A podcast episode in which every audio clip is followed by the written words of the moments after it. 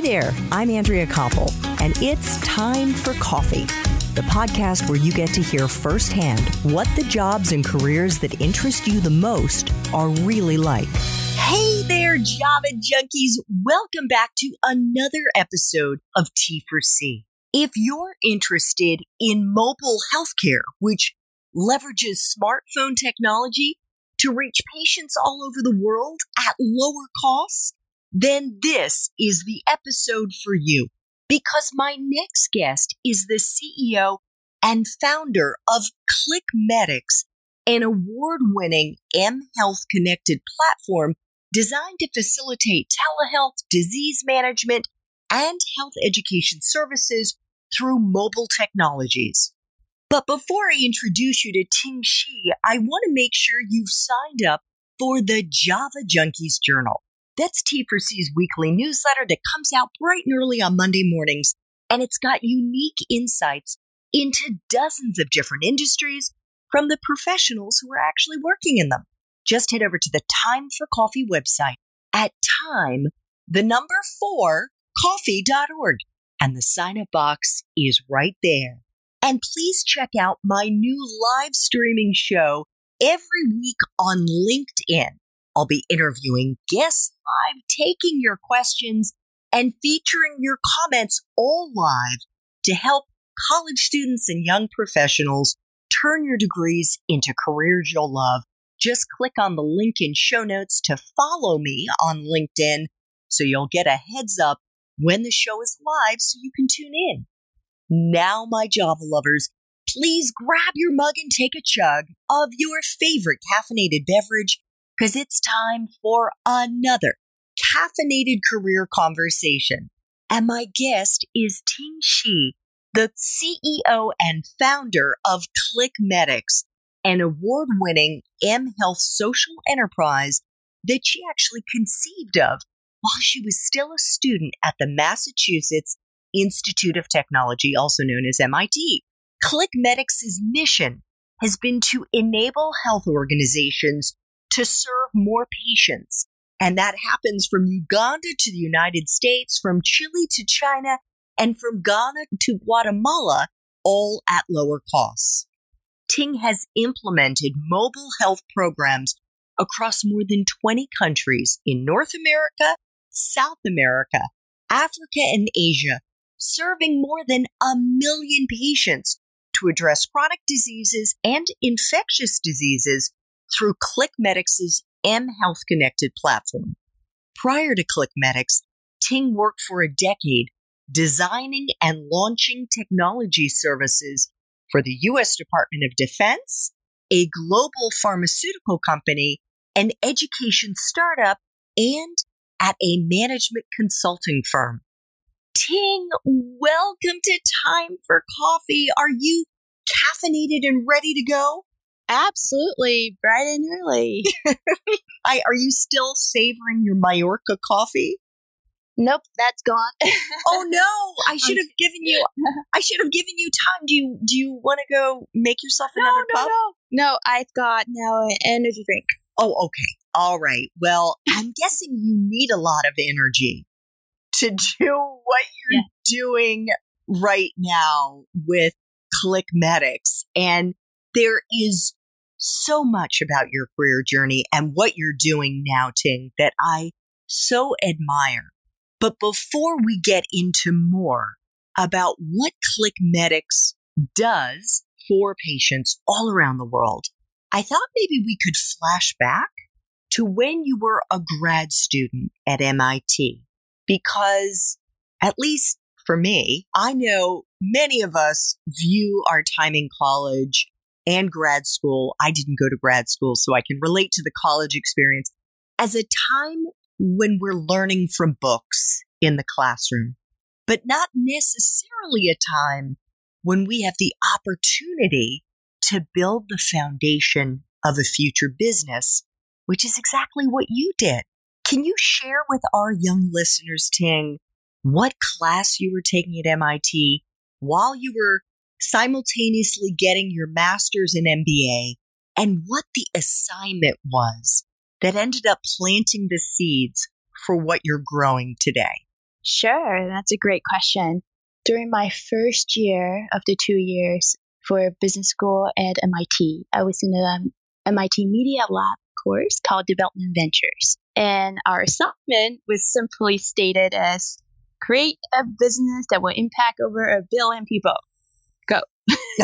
so, so, you know, we took it to heart and, and remember this was 10 years ago when we didn't have iPhones or anything. But what we did know is that our team was passionate about improving healthcare. And if we want to reach a billion people, it's got to be something they can access. And in many of these places, people have mobile phones. And some of them don't even have electricity or clean water, but they have access to a mobile phone. So we literally put two and two together, mobile healthcare, and started to form the idea of what we can do with it. So the initial idea was to program a Nokia phone that will have a small questionnaire that will allow the patient or the nurse to enter the patient information, including pictures, and that gets transmitted to a doctor remotely who can then come back with potential diagnosis and what to do to help the patient. And that actually worked. And we started out in sub Saharan Africa mainly to see if we can go to the hardest environment with nothing available, no doctors,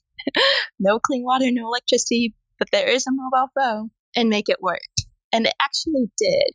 And I think a part of that is, and, and a part of the class assignment was to also submit our idea into the MIT 100K competition, which was very helpful in forcing us through the entire process of creating a business plan and showing that we have some pilot proof that it works and that we understand the market and the need and how to make it a reality. And we actually ended up winning the business plan competition. Oh my gosh. Um, yeah. Well, so they have different categories. The social entrepreneurs is the 30,000, which is more than enough for us to actually hire a tech team to build out our technology on a mobile application. So, I mean, the, the experience literally started at all. And luckily, I was just in my first year, so I had full two years in grad school to really flesh out this idea, form a solid team, and literally work with my professors and other people in the network to form more pilots. I think by the time I graduated, I did a pilot in five countries in sub-Saharan Africa, along with UPenn and a number of other partners. And literally, I traveled for the whole summer to just do pilots one after another. And then we also extended it to the US. There's certainly a need for healthcare for, well, right now it's called telemedicine or remote healthcare through devices, smartphones, and now a whole suite of portable diagnostics devices. Absolutely. What an incredible story. And as you shared with me and our listeners in the Espresso Shots episode that we just recorded, and please check out show notes for this episode to see if Ting's Espresso Shots episode has already dropped. That's for those of you who are actually interested in breaking into healthcare technology. You shared that growing up in Taiwan, you lived with your grandparents and your grandparents had a number of chronic illnesses and they were going back and forth from hospitals and doctors and and that really opened your eyes to the need for better healthcare, cheaper healthcare. I'm curious, did any of the other MIT students in your class who participated with you in this assignment come from any countries mm. outside mm. of the US? And did they bring that experience into this assignment as well? Yeah, for sure. We have a very international team. A couple from Southeast Asia, South Asia, the US, obviously, and um, Europe. So it's actually a very international team. And thus is also the nature of MIT community. People come from all sorts of experiences. So it was, you know, really fascinating kind of linking up the like minds, but really different skill sets and perspectives. So that was, you know, the team experience was quite incredible on its own as well. Well, certainly the idea that you and your teammates conceived of could have stayed on that piece of paper, but it mm-hmm. didn't. Mm-hmm. And you mentioned that you won that MIT competition and got $30,000. And that was the genesis of the first company you started called Click Diagnostics. where you worked as a co founder and chief operating officer and tested out your idea. As you mentioned there, you ran mobile health pilot projects in over 10 countries in Africa, South Asia, the Middle East, and North America. What was the headline, Ting, out of these pilot projects and the research that you did along with the pilot projects? I think one of the main learnings is really the fact that this is really, really needed. I mean, we did pilots in so many countries, mainly from word of mouth, mainly through partnership with very strong entities that already have footprint in these places. So if it worked in one place, we just replicate it. I think the scalability, replication, and the obvious need are sort of the takeaways in terms of the early experience. I think what we also learned is the technology also needed to be very robust and scalable. We certainly built the technology in multiple times, as in we built it, oh, it wasn't great, scrapped it, built it from ground up again.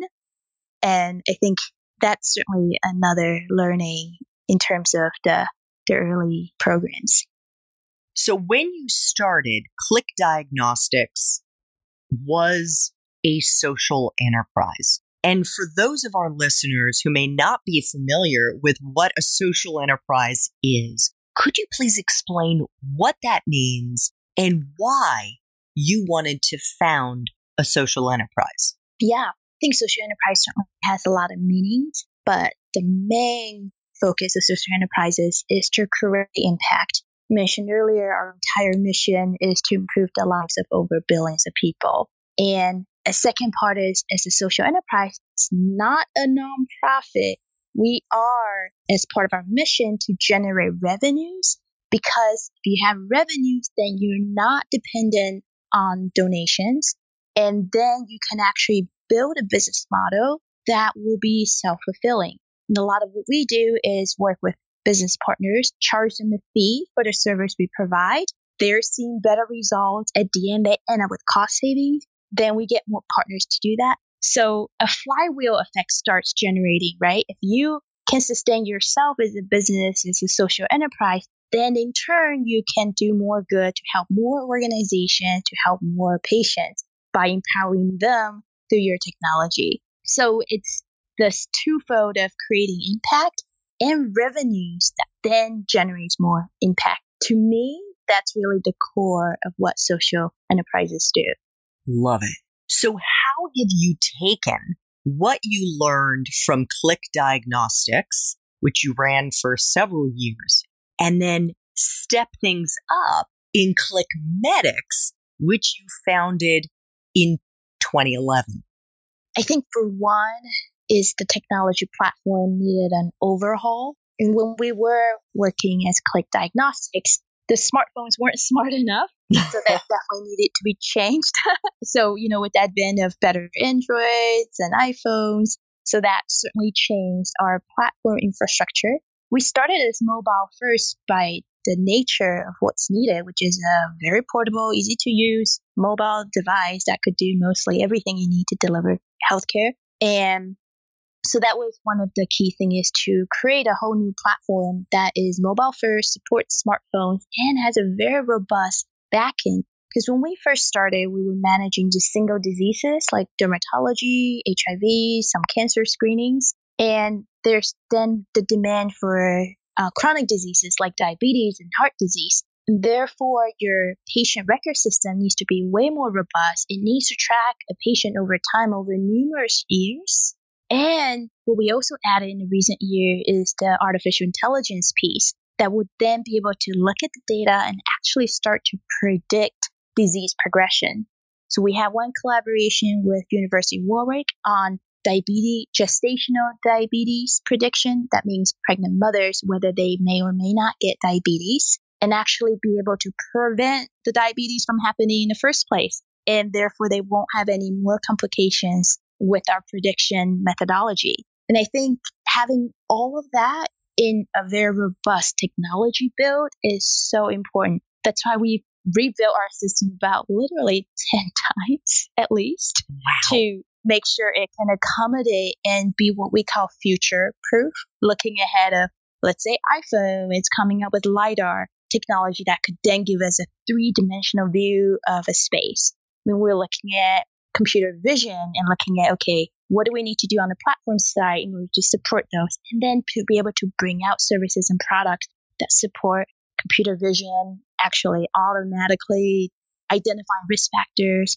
like falls or other issues. The possibilities are endless. And all of that from the very first initial three years or so with Click Diagnostics, I'd say it wasn't easy at all. There were a lot of work to be done to figure out what is a technology platform that could make all of these issues that we encounter go away and be very easy to solve. And I think a second part is certainly the funding stream. I think that's the biggest struggle with any social enterprise. On the one hand, you're a lot of people perceive it as a nonprofit, and I've gotten that all the time. Oh, you're a nonprofit. Not true.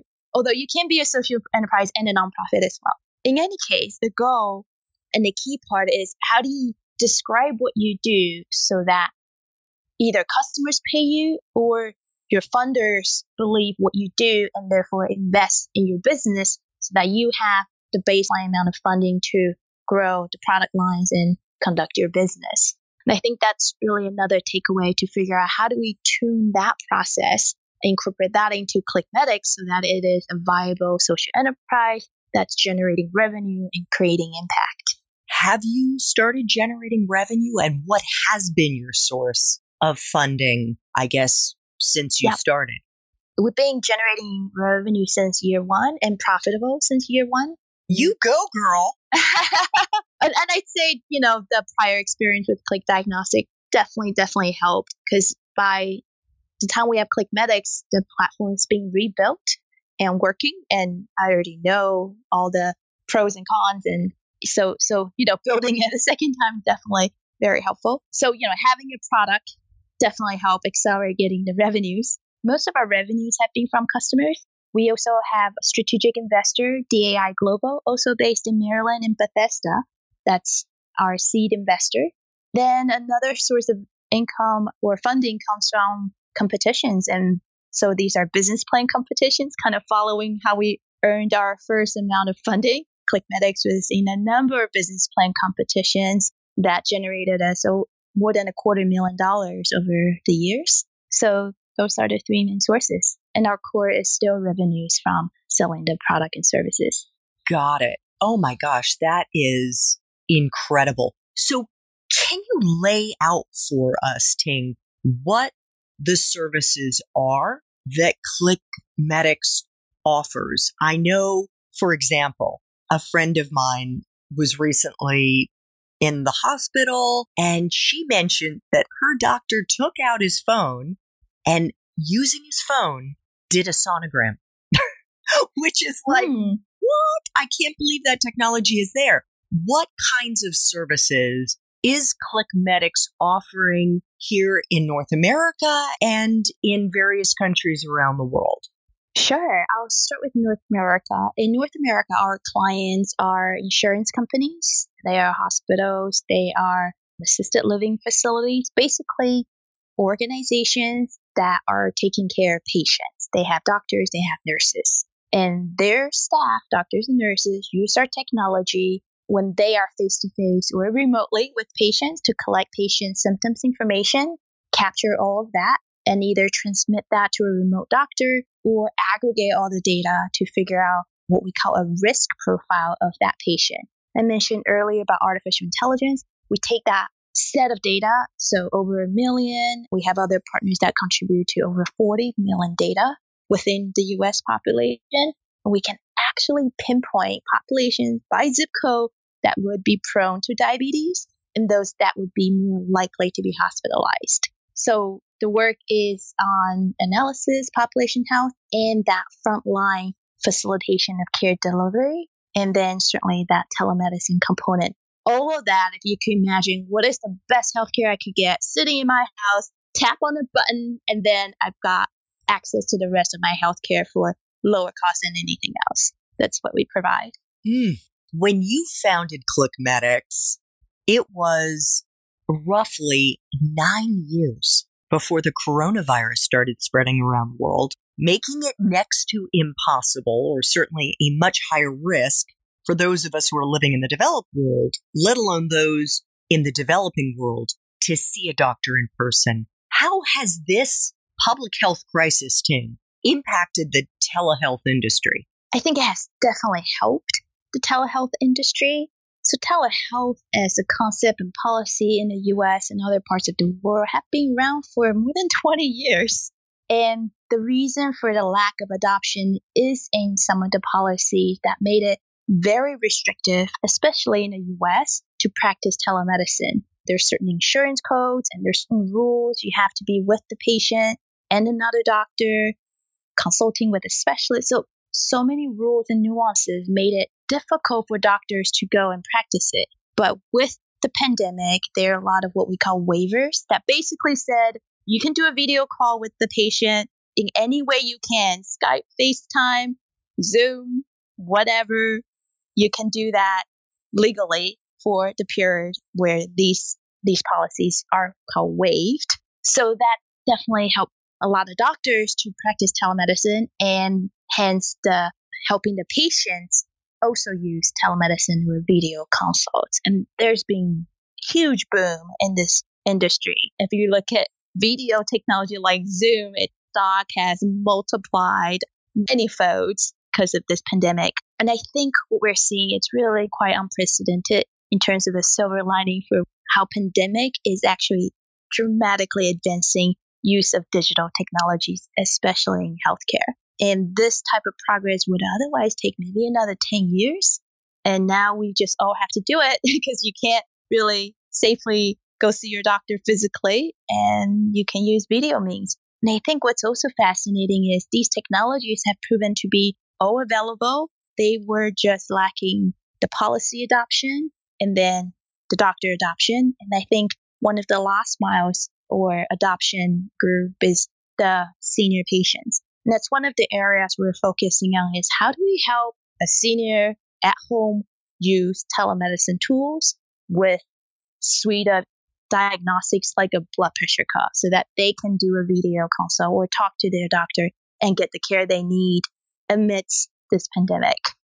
And I think what's also interesting is this model of care has also proven to be obviously more convenient, lower cost, and effective. So we believe it's going to stay even past the pandemic. Once you've adopted, right, why would you ever go backwards? So that part is actually fascinating and exciting at the same time. Yeah, amazing. So could you take us into what you are doing right now in your current role, the role that you've had as CEO and founder of ClickMedix? Where are your energies going? What are the primary functions of your job, Ting? Yeah, I say CEO founder certainly is to set the strategic vision, which is, as you know, towards our mission, which is improve the health of over a billion people. And to do that, we have to look at external forces and internal forces. So external would be obviously pandemic. That's the obvious one. And then how are people using technology? What technologies are available? And then internally look at what resources or teams or skills or hires that I need to do in order to have a product offering that will meet the strategic vision. So to be more tangible, in the US, we focus a lot on what we call population health, working with insurance companies and working with providers that are doctors and nurses to connect with patients with chronic diseases. Many of them are seniors, many of them are not mobile, can't get to the doctor. It's actually very similar to all the issues we're seeing in the global markets. Can't access doctors, uh, low ability to afford it, and all these barriers to get to the doctors.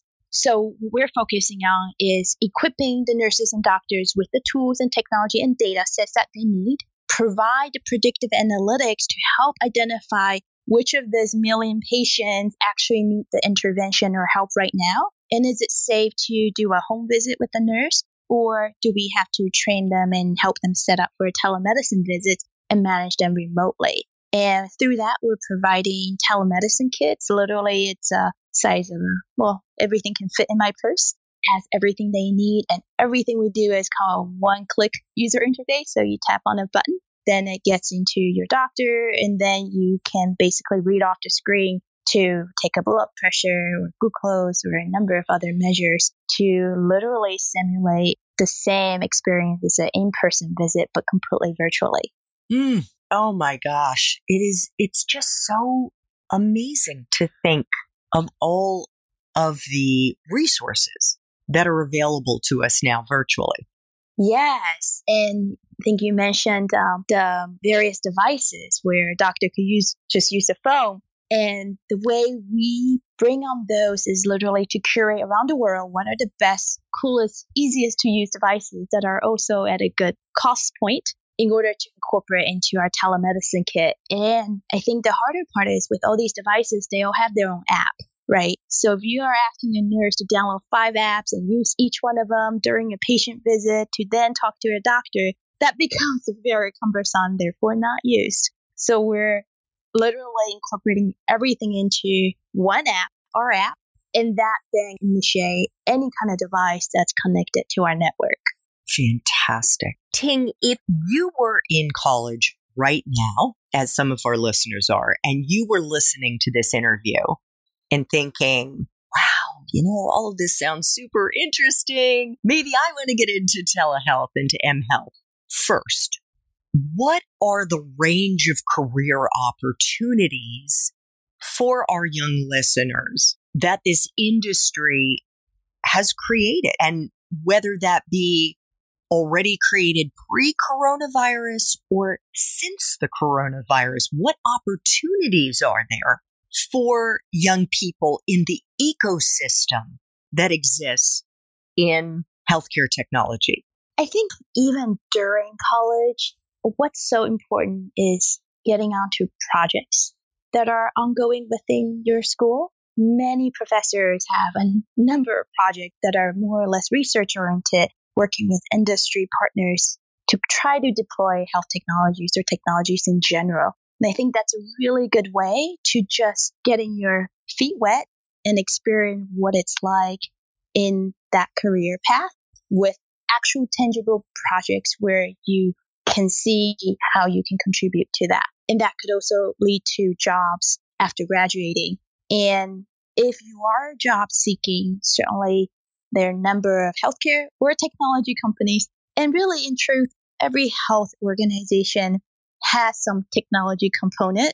They may not be the ones who are experts in healthcare technology, but they certainly need people who can help them with the technology component. And that could be another area to look into. Could be a hospital system that has an IT department. That could also just be a, a healthcare technology company that are looking for analysts and entry level people just like you. So I think there's really no limit as to the job opportunities they are, especially during this pandemic. Anything virtual has openings for hiring. Healthcare is always needed. That's not going to go away. So certainly think there are many ways to look. And I'd also look just around you. Volunteering is also an easy way to kind of understand what people do in the jobs and make your a network and make friends and see if you can get a actual full-time job from volunteering opportunities. Yeah, it's really about initiative. If you're interested, people in healthcare are generally genuinely nice people that just want to help. So never, never hurts to ask. And I think what's important is to figure out what you think your purpose in life is and how do you build a career path to be fulfilling to that. And for those who may not have studied technology, we did get into this in our Espresso Shots interview. Again, check out show notes to see if Ting's Espresso Shots episode has already dropped. But you were saying it doesn't matter, even if you studied liberal arts, you can mm-hmm. still get into this field. And there are different tracks around, or I should say, in addition to the engineering tech side. And that includes things like sales, marketing, mm-hmm. communications. All of these, these skill sets are in demand. And I'd have to imagine, Ting, that they're going to be more in demand now because of the coronavirus. Yeah, for sure. All of those are needed. And particularly in our organization, we look for what we call product managers because our platform is configurable in terms of what disease we're trying to manage and what organization we're trying to serve. So what's more important to us is understanding what are the customers' needs, how are they delivering healthcare, and how do we then set up our technology to assist in that. None of that, you don't need to know how to program. You do need to be open to talking to programmers. I think that would be really the only very somewhat tech touch point. Other than that, it's about how do you solve a problem our customer is having? And then how do you use our platform to try to achieve that? And how do you communicate what's needed to everybody, to your customers, to your team, and to people you work with? For those who are not familiar with product managers or product management, check out the Time for Coffee website, time the number four coffee.org. And tomorrow, we're recording this on a Tuesday in the middle of October. And coincidentally, tomorrow, I am releasing an episode with a young product manager at LinkedIn. That episode will already be out there when Ting's main time for coffee interview goes live. Alex Valaidis is his name, and he talks in detail about what product managers do. It is a very fast growing, high demand type of skill set and job. And if you are interested in this field, please check out Alex's episode to learn more about it. Ting, what classes do you think our listeners who are still in college right now should be taking to help them mm-hmm. break into healthcare tech? Let's say they're liberal arts majors, not studying engineering or computer science, whatever the case may be. What if they could take one or two classes that would give them a window into this world and give them a little bit of a foundation?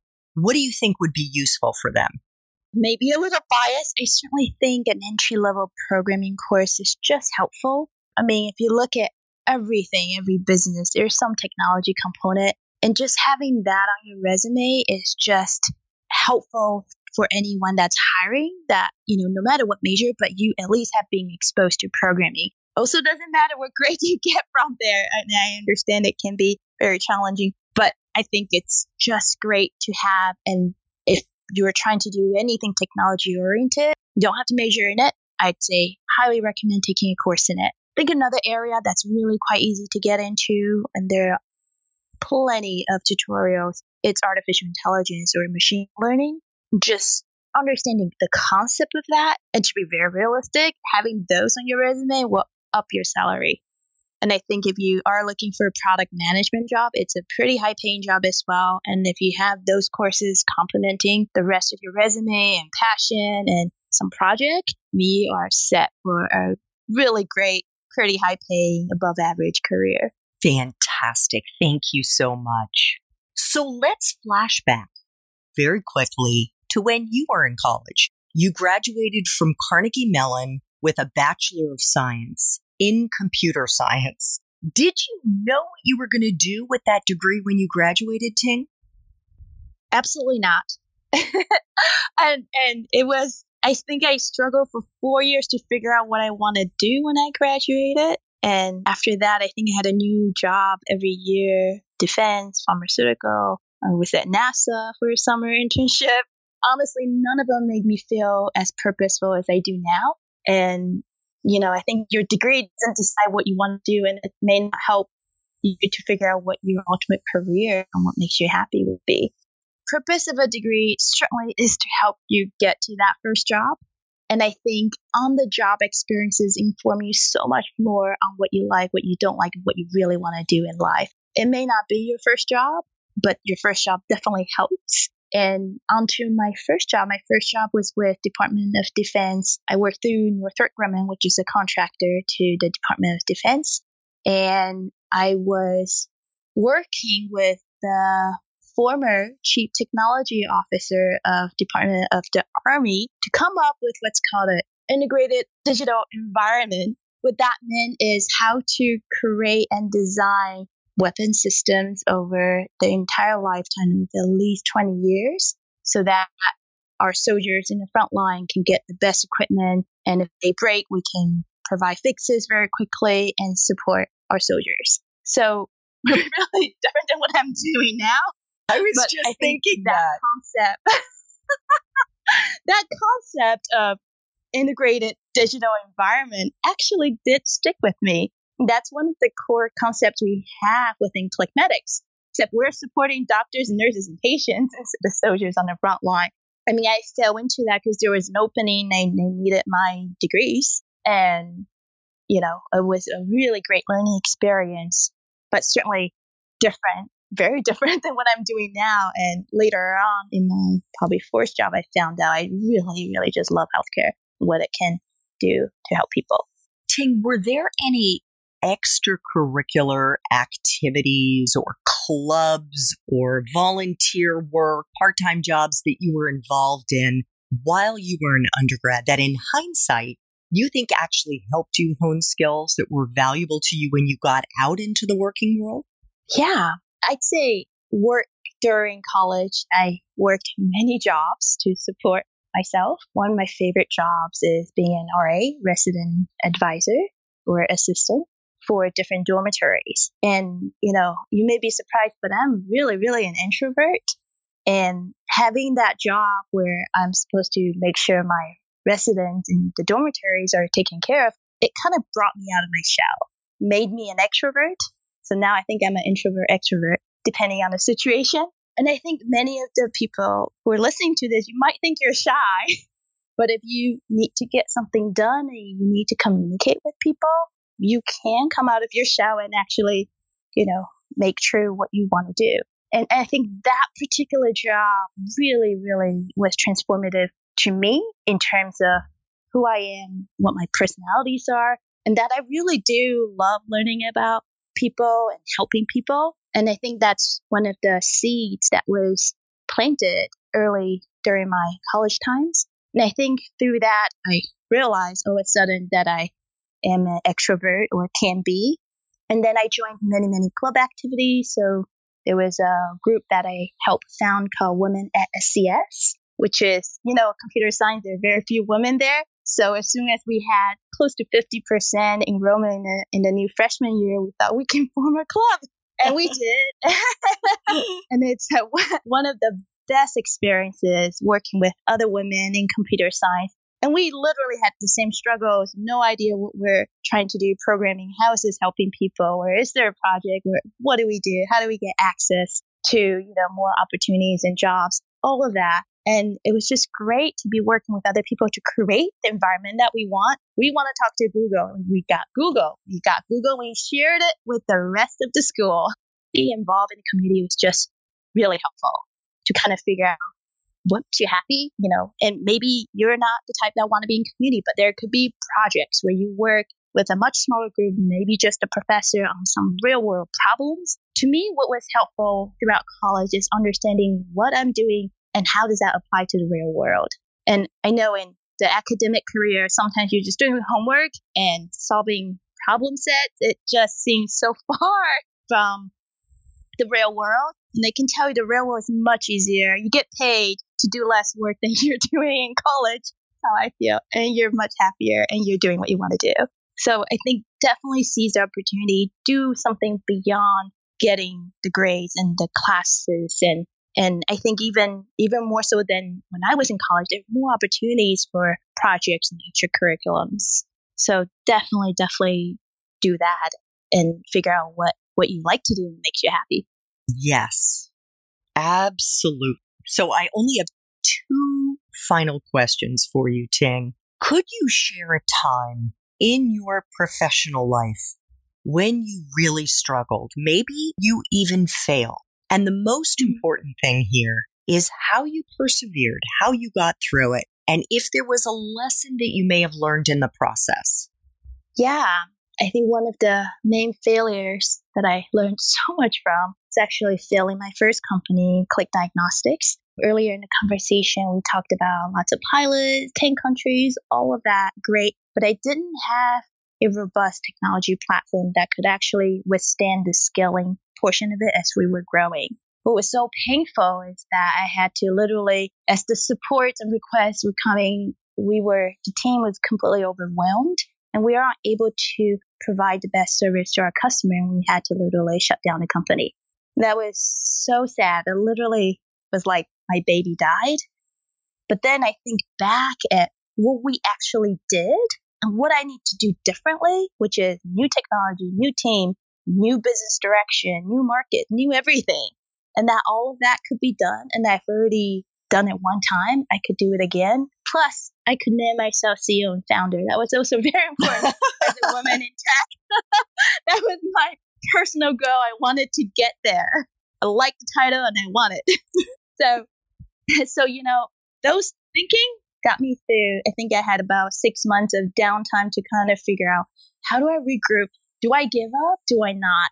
I think the mission is just so important and that the early successes are also so telling in terms of validating this is needed. I need to do it. If I don't do it, who's going to do it? So I need to do it. So, you know, basically it took six months to regroup and then started ClickMedix. I'd say without Click Diagnostics, I wouldn't have known how to build the next company, the one ClickMedix that's now scaling and working and doing everything I wanted to do. So I think that was a traumatic experience, but also the best thing that's happened in perspective the company currently. Wow. Thank you so much for sharing that, Ting. Final question. If you could go back to college, back to Carnegie Mellon, and do it all over again, but based on the incredible wisdom that you have now, what advice would you give yourself? So, when I was in college, there wasn't so much of an entrepreneurship program or startup, at least at Carnegie Mellon at that time. And now there's a whole ecosystem of entrepreneurship, startup classes, speakers, all of that at Carnegie Mellon. I mean, I would definitely be a lot more involved in that entrepreneurship community. I didn't know what it was 10 years ago. There wasn't any programs for it. So in hindsight, and especially for the college students now, entrepreneurship is hot. Definitely get involved. It's just such an amazing experience in learning and and I think also insightful towards what you want, what your purpose in life and mission is. I think the sooner you figure that out, the better the rest of your life becomes. It becomes fulfilling and meaningful. I think another thing I would do is I've only taken one class in artificial intelligence. That's another topic that is could be life changing, industry changing. It's been around also for more than 20 years, but now we just have way better computing power to make all of that knowledge, methodology, and predictions, all of that possible and affordable. And therefore, you're seeing huge uptake in that. I say a career as a data scientist pays extremely well. And it's something, you know, I wish I had learned a lot more about. In fact, I'm still learning more about now and actually doing work in it. And I'd say for all of you in college, go find out what it is, go learn it, go do a project on it, and literally make predictions about something. Be the stock market, could be the next election, you know, whatever. It's just, there's no limit to the technologies that are available and knowledge that you have literally at your fingertips. And now you don't even have to go to classes in person. There's certainly more opportunities to learn everywhere. What fantastic fantastic advice, Ting. I want to give a huge shout out to Alden Zecca, who introduced us, and just thank him so much for connecting the two of us. I don't even know if he realized that we're both in Maryland, which is fantastic. So I can't wait to meet you in person and have a real coffee. But in the meantime, I want to thank you so much from the bottom of my coffee cup Ting for making time for coffee today with me and the Time for Coffee community. What you're doing is so vitally important. I love your passion, the energy, and just the, the innovation that you have brought to try to solve one of the biggest problems out there today. So thank you so much for all that you're doing. Thank you for having your series to help us share our learnings and, you know, also a shout out to Alden Zeta. He and I founded a, um, a consulting firm called We Scale Impact because we've gone through so much hardship in building our businesses that we want to help other entrepreneurs, particularly social entrepreneurs, to do that. And thank you so much for having this platform, particularly even for social entrepreneurs to kind of extend our knowledge so that we can build a community of more people who want to do well and do good. Thank you. Thanks so much for listening to Time for Coffee, where the professionals in the jobs that most interest you always have time to grab coffee 24 7, no matter where you live. I have one quick favor to ask you. Remember to rate, review, and subscribe to Time for Coffee. Thanks so much.